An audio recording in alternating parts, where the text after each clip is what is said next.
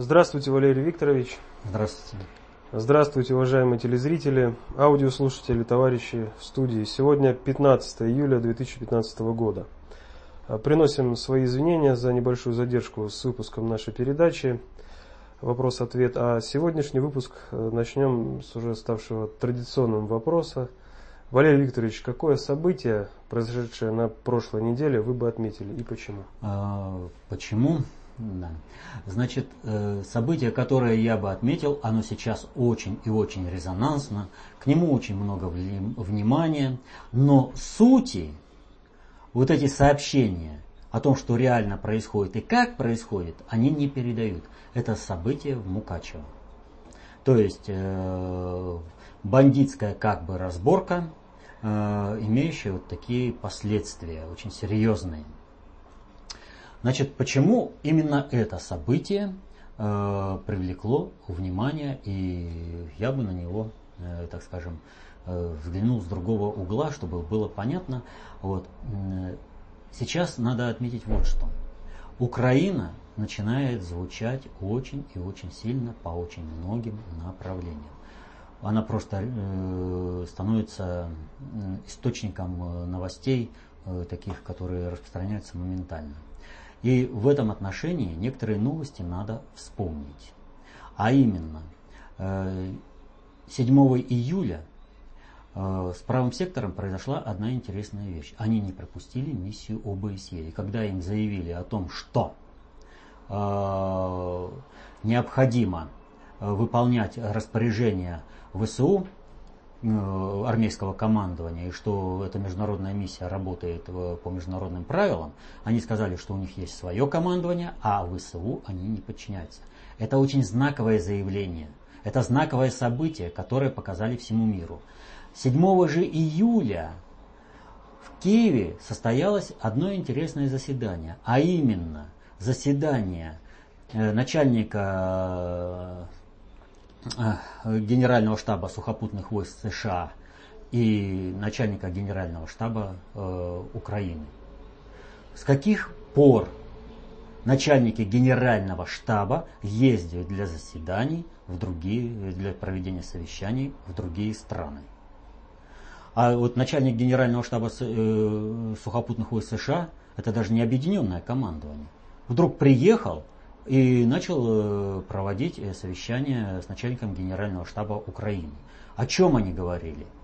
Уже само по себе показательно. А это вот как раз факт того, что Украина не управляется, как другие страны, бесструктурно Соединенными Штатами. Там структурное управление Соединенными Штатами. И вот когда говорят там вот какое-то типа оскорбление того, что Байден или еще кто-то приехал, и он сел во главе стола, где чиновники, в том числе там президент, премьер, сидят по, э, по сторонам и слушают его. Но извините, когда государь нашей страны или даже президент нашей страны приезжает в какой-то субъект Российской Федерации, он где сидит? Сбоку или во главе стола? Он руководитель страны, он приехал в свой субъект федерации.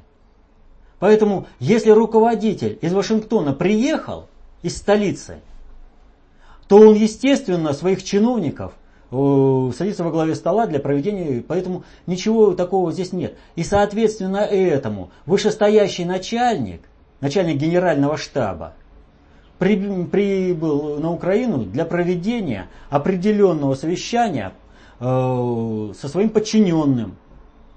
И он провел. Но приезд такого начальника, такого уровня, означает, что на Украине запланированы некие изменения, которые требуют прямых указаний со стороны вышестоящего начальника, то есть указаний к исполнению. И вот смотрите, э, в тот же день правый сектор, он э, размежевался с вооруженными силами Украины и заявил о том, что они ему не подчиняются. О чем это говорит?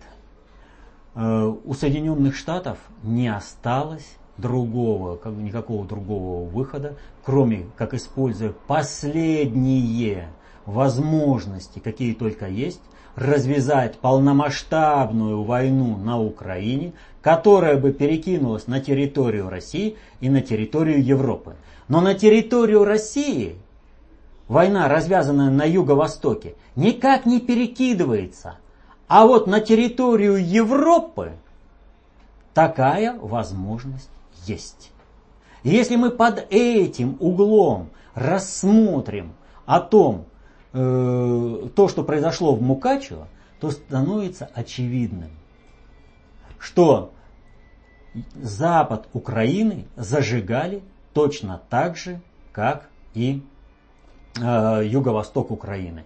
Но э, тут по СМИ пролетела такая информация о том, что э, Маккейн в, в интервью Жанне Немцовой для РБК сказал о том, что э, э, в данном случае в Мукачево никто, Россия не виновата, а виноваты укра, украинское руководство, что этим дебилам вообще поручить ничего нельзя. То есть они накосячат э, так, что у них ничего не получится. Вот.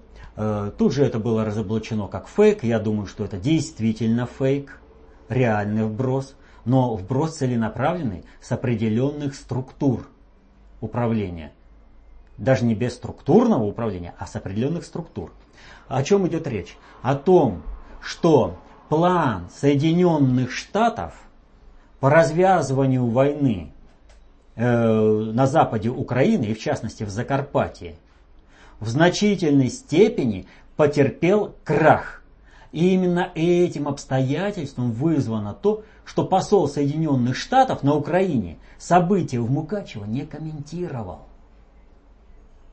И вот смотрите, какая ситуация происходит.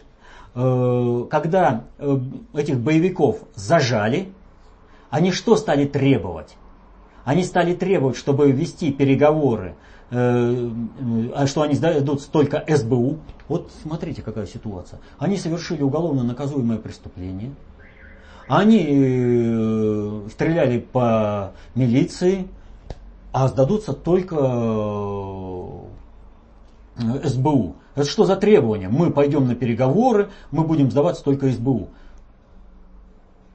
правый сектор и СБУ. Я уже неоднократно говорил, что правый сектор является структурным милиционным образованием э, Службы безопасности Украины, СБУ, непосредственно руководимо. Что это бандитское формирование э, было создано СБУ и управляется СБУ на штатно-внештатной основе.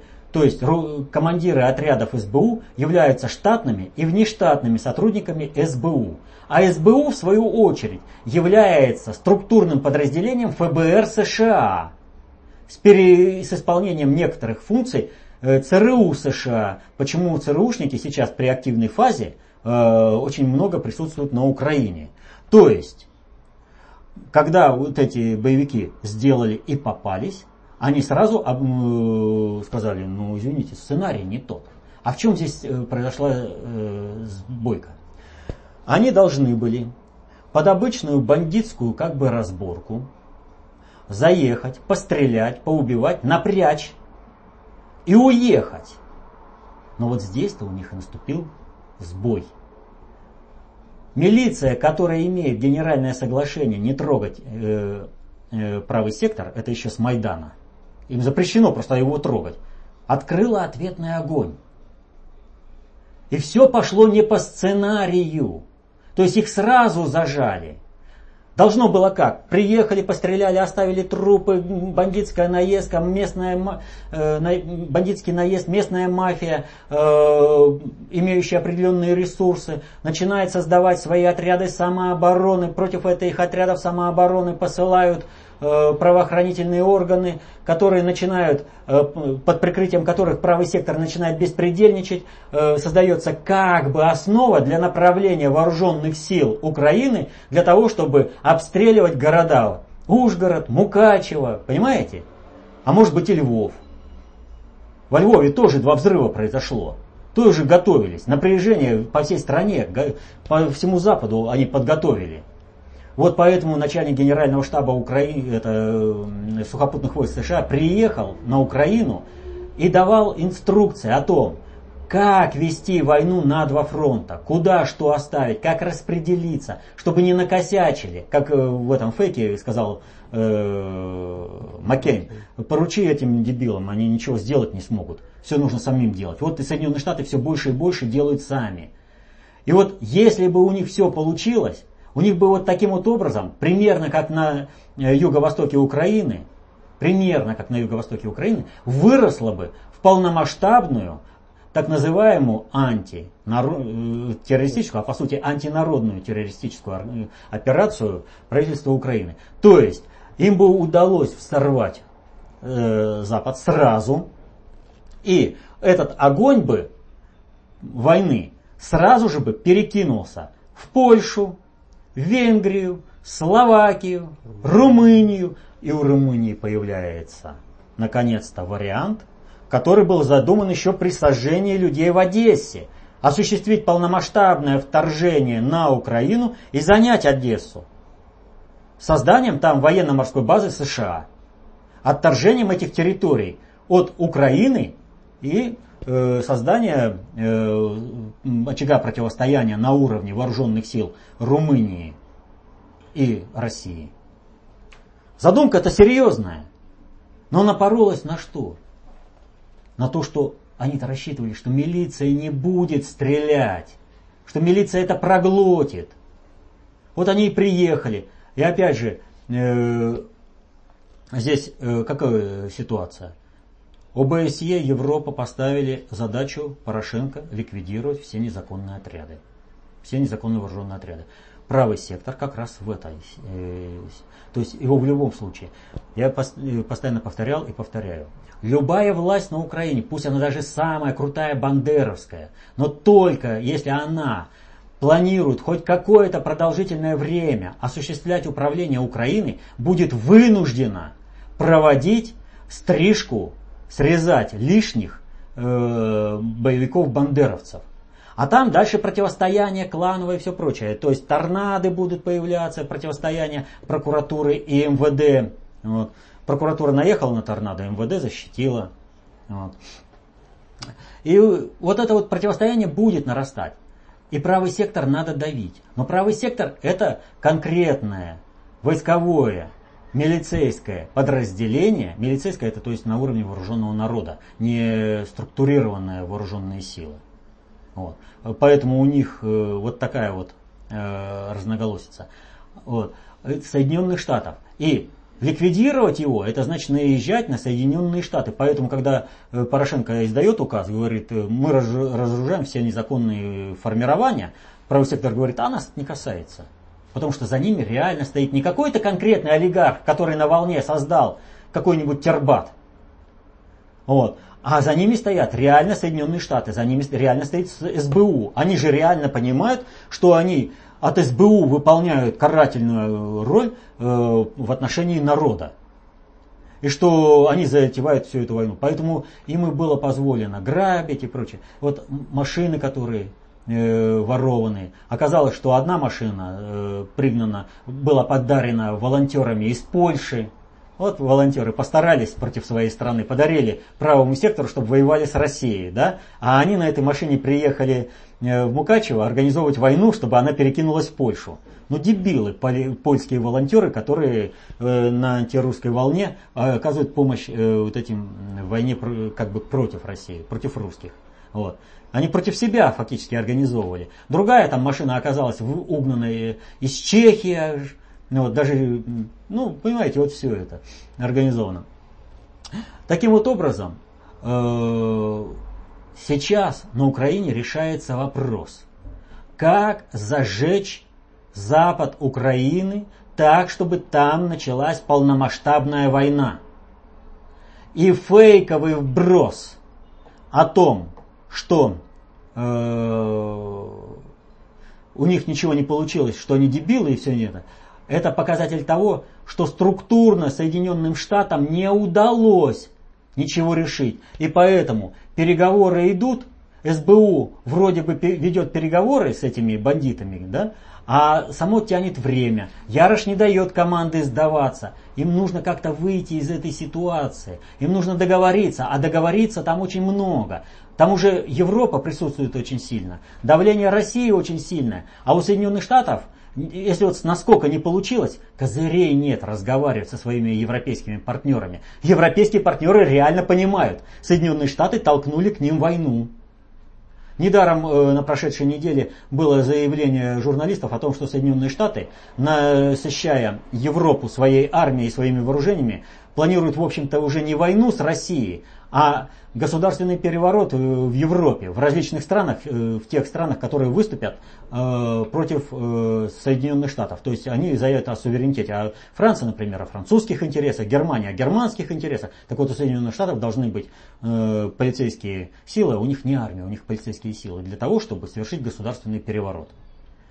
Этих полицейских сил должно быть достаточно. И вот э, Европа же реально понимает, что к ним войну толкают. И Европа не соглашается, а надавить у Соединенных Штатов не получается. Поэтому сейчас в Мукачево решается, будет война в Европе или не будет. Но началом вот этого обязательно должна быть война э, на западе Украины. Вот. Поэтому э, здесь надо вот что отметить.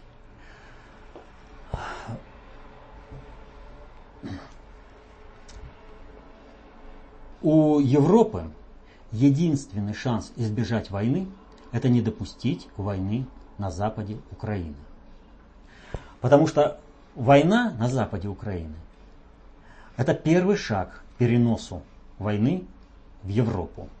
А в этом отношении, вспомните, откуда были самые активные участники Майдана в Киеве. Они были именно с запада – из Львова, например. И, соответственно, этому Львов, как и прыгал на Майдане ради войны, тащит к себе войну. Пожелают они этой войны, значит, будет полная поддержка правого сектора. Не пожелают они этой войны, значит, они будут противостоять правому сектору и помогать тому же Порошенко в разборках с правым сектором. Поэтому, с одной стороны, правый сектор выставляет блокпосты, проводит какие-то там акции по всей стране. С другой стороны, правый сектор заявляет о том, что его тренировочные базы и лагеря окружают э, вооруженные силы Украины. То есть идет противостояние. Но фактически вот западная Украина, она допрыгалась на Майдане. Они туда все от, отправляли. И им еще не раз аукнется то, что они поставили львовский ОМОН на колени. Ох, как аукнется. Еще времени пришло. Но Львову это аукнется по полной программе. К другим вопросам от посетителей нашего сайта. Валерий Викторович, вас просят прокомментировать следующие события. Ну вот, собственно, недалеко уходя от темы Украины, будет ли иметь развитие обращение в ООН э, Луганской и Донецкой республик на предмет создания трибунала для хунты. Обязательно будет. Это вообще системная работа. Не надо ждать здесь каких-то резких и стремительного такого движения. Это системная работа, которая осуществляется планомерно. Вбрасывается идея, она обкатывается, она поддерживается, она разрабатывается. И вот смотрите, э, в ООН обратились, и тут же представитель Китая в ООН поддержал, говорит, да, требует серьезной проработки. То есть она не была откинута сразу. Китай сразу заявил, будем с этим вариантом работать. Кому бы как это ни показалось, э, что этого там не надо и все прочее. Он перекрыл кислород для Соединенных Штатов своим выступлением. Что э, будет здесь заявление. И вот опять же вот здесь ситуация какая получается. Вот полторы минуты стрельбы в Мукачево, интернет завален, просто завален фото и видео доказательствами того, что там произошло. Полторы, полтора года уже российская армия осуществляет вторжение на Украину, как бы вторжение, да, и ни одного, ни одного фото, видео, доказательства, ничего вообще нет. Но зато сколько заседаний ООН Соединенные Штаты провели по этому поводу. А теперь не та ситуация. Теперь уже э, обращается э, э, Луганская и Донецкая республики, а говорят, будем рассматривать. А сказали бы так, а что это за государственные такие образования, с которыми мы тут должны что-то решать? Это вопрос институализации уже, то есть правопреемственности власти. Это подсечение даже условной, потому что никакой легитимностью у киевский формат власти не обладает. Киевская банда абсолютно нелегитимна. Вот. Это подсечение ее даже условной легитимности. Поддержка такого обращения на уровне ООН, что осуществил китайский представитель. И вот э, в плане того, что вот обрушение, вот обратите внимание, сегодня 15 у нас, да, на Украину должна э, приехать Нуланд. А на 17 вброс есть информация о том, что на Украине запланирован дефолт. И вот теперь совместите это с событиями в Мукачево, и становится все очевидно. То есть идет полномасштабное уничтожение государственности Украины. То есть там должен поселиться, по мнению американцев, хаос. Там должна начаться война всех против всех. Но в первую очередь это, естественно, война должна пройтись э, по западу Украины. То есть во Львове слишком много целых домов, стекла в окнах э, целые стоят. Где артиллерия это ВСУ? Будет. И чем больше они будут поддерживать правый сектор, Соединенные Штаты, чем больше они будут выступать против Юго-Востока, тем гарантированнее они получат расстрел Львова из орудий ВСУ. Э, возможно ли возвращение к власти украинской элиты, скрывающейся и обхаживающей ток-шоу в России после устранения хунты на Украине? Или нужно через ДНР и ЛНР взращивать новых управленцев? Я бы разграничил здесь э, понятие управленца и элиты. Элита это отнюдь не управленцы. Элита это то, э, что владеет определенными какими-то возможностями э, управления какой-то собственностью. И это уже какая-то элита. А управленцы это те, кто осуществляет реальное управление. Взращивание собственного управленческого корпуса для Украины насущная необходимость. Это старый управленческий корпус недееспособен, и он не сможет управлять Украиной э, в новых реалиях. Они управляли в условиях, когда Украина являлась структурным э, подразделением Соединенных Штатов, когда была колонией, из которой тянули все соки. Вот. Только для выкачки ресурсов э, были предназначены. А новая Украина, э, новая управленческая структура должна работать э, в условиях, когда Украина будет э, самостоятельным субъектом, нейтральным государством. То есть э, Украине в любом случае придется отстояться в этом качестве. В любом случае. Что же касается элиты, которая кочует, э, определенная часть вернется в рамках ее дееспособности и возможности влияния на те управленческие процессы, которые будут происходить в новом государстве. Вот э, смогут они в этом отношении вписаться, вернуться. Не смогут, не вернуться. Более того, э, часть этой элиты будет зачищена их, э, так сказать, э, сказать, россионскими коллегами, элитариями, имеющими свой имущественный интерес, э, финансовый интерес э, на территории Украины. То есть э, одна акула сожрет другую рыбку, которая оказалась без одной, в этот раз э, беззащитной. А прокомментируйте, пожалуйста, итоги саммитов БРИКС, БРИКС и ШОС в Уфе. Самый главный итог – это то, что выстраивается новая модель управления.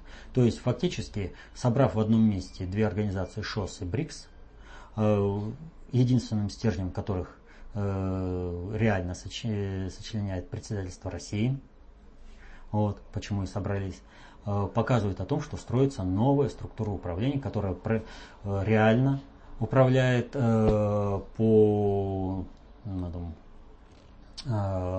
процессами в мире и противостоит в этом отношении старой семерке. И при этом надо понимать вот что – если э, по ВВП не намного превосходит э, вот это вот объединение там БРИКС, э, чем семерка, э, ну с некоторыми странами ШОС, то э, нужно иметь в виду, что у семерки-то какой спекулятивный ВВП, то есть они э, спекулируют на акциях. А производственным цехом реально, производящим товары и услуги, являются страны БРИКС, страны ШОС. Это очень серьезная заявка. Тут Соединенным Штатам уже ловить нечего. И завершившиеся переговоры по Ирану. Ну, в переговоры по Ирану надо, вот о них говорит вот такая динамика.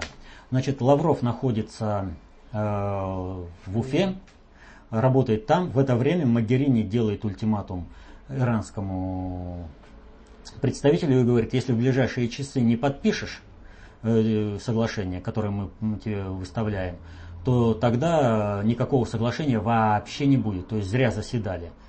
Вот. Тот заявляет одно, что никакой бумаги Иран без Лаврова конкретно подписывать не будет. Вышел конкретный конфликт. Иран заявил о том, что он фактически будет работать с Россией, э, а вы идите лесом, если вы такие ультиматумы. Лавров прилетает туда, вот, у него иранский его коллега спрашивает, как настроение? Он говорит, я зол.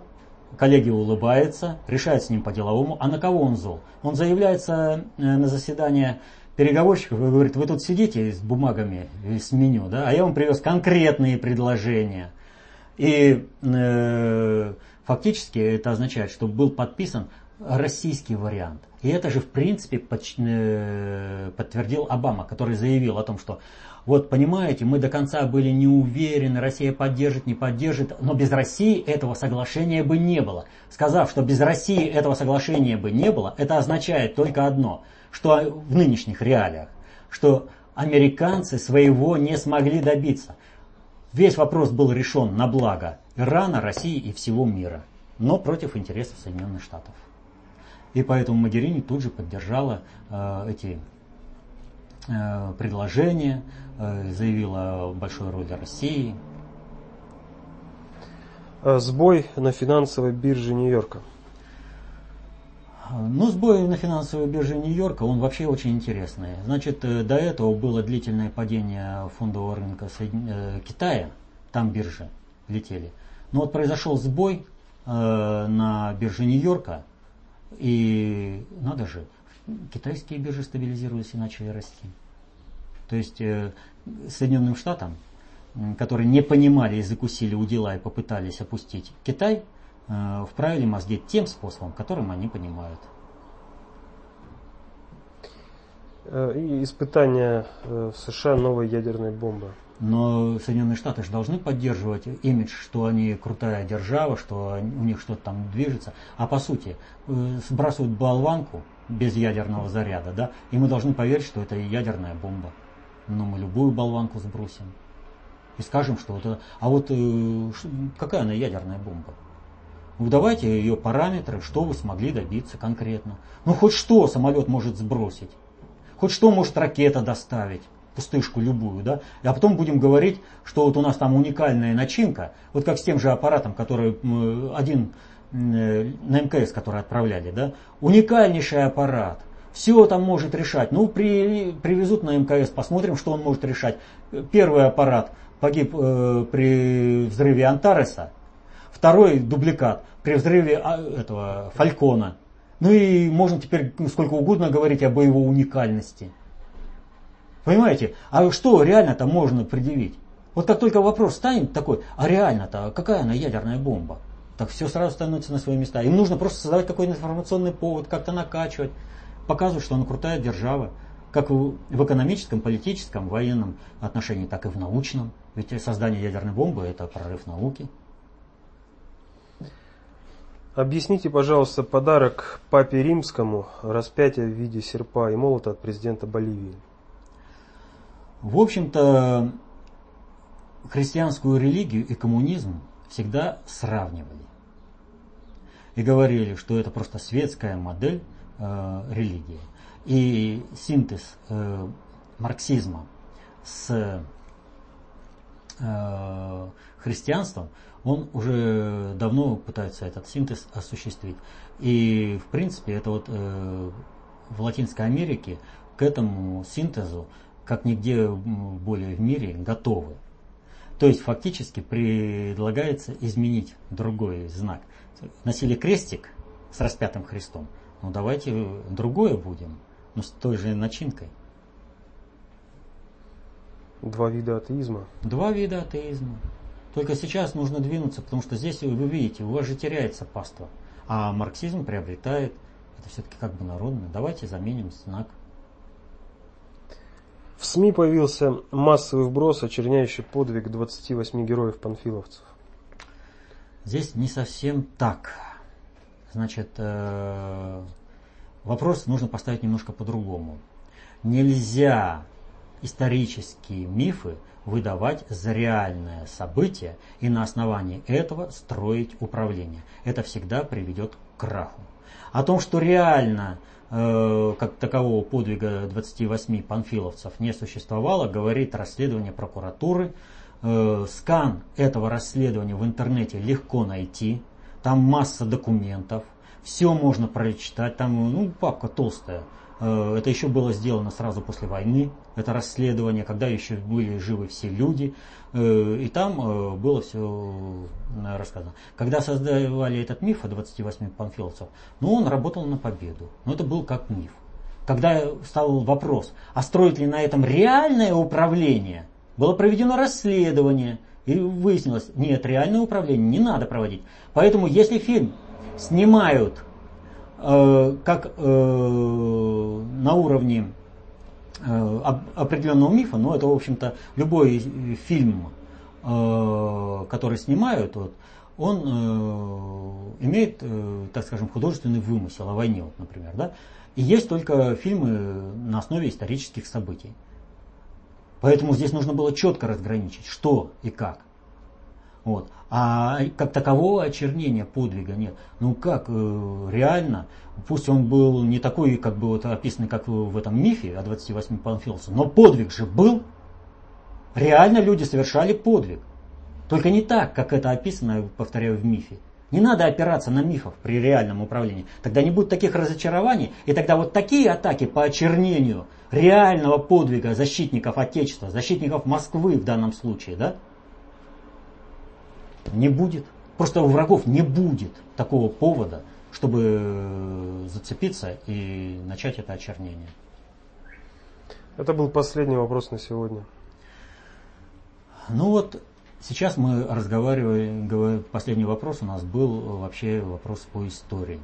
История, второй, второй хронологический, матрично-алгоритмический приоритет управления. Это очень мощный приоритет управления. Выше него только методологический. Вот если люди будут знать достаточно общую теорию управления, концепцию общественной безопасности, то они вот, э, во-первых, не будут попадаться вот в такие ловушки расставленные, а во-вторых, враги ничего не смогут сделать. Они не смогут работать и иска... Э, через искажение истории. Вот что произошло на Украине? Исказили историю и заставили русских убивать русских на основе искажения истории. Вот кто думает, что история это просто так, и что вот такие вот э, нюансы, вот как с этим фильмом, это просто так, знаете, э, факт обыденной политики. Нет, это война на втором приоритете обобщенных средств управления. То, что вот сейчас происходит на Донбассе, это шестой приоритет, самый низший. Да, он приносит боль и страдания. Но по своим возможностям он ни в какое сравнение не, не идет э, со вторым приоритетом. Второй приоритет гораздо более устойчивое дает управление. И самое главное, оно дает Э, длительное управление, самовоспроизводящееся, то есть будут рассказывать мифы и сказки своим детям, на основе этого взращивать, и э, э, эти дети будут совершать определенные поступки. Вот крушение Советского Союза во многом было осуществлено через мифологизацию Великой Отечественной войны когда были созданы определенные мифы, которые было очень легко разбить фактологически. И тогда, а у нас же история-то не такая. Вот вы допустили развал Советского Союза. Люди смирились с этим, потому что их обманули. В том числе и на втором хронологическом приоритете. Чтобы никто не смог обмануть вас. Чтобы вы были творцами собственной судьбы, изучайте концепцию общественной безопасности, достаточно общей теории управления, читайте толстые книги внутреннего предиктора СССР. Помните, знание – власть. Берите власть в свои руки. До свидания.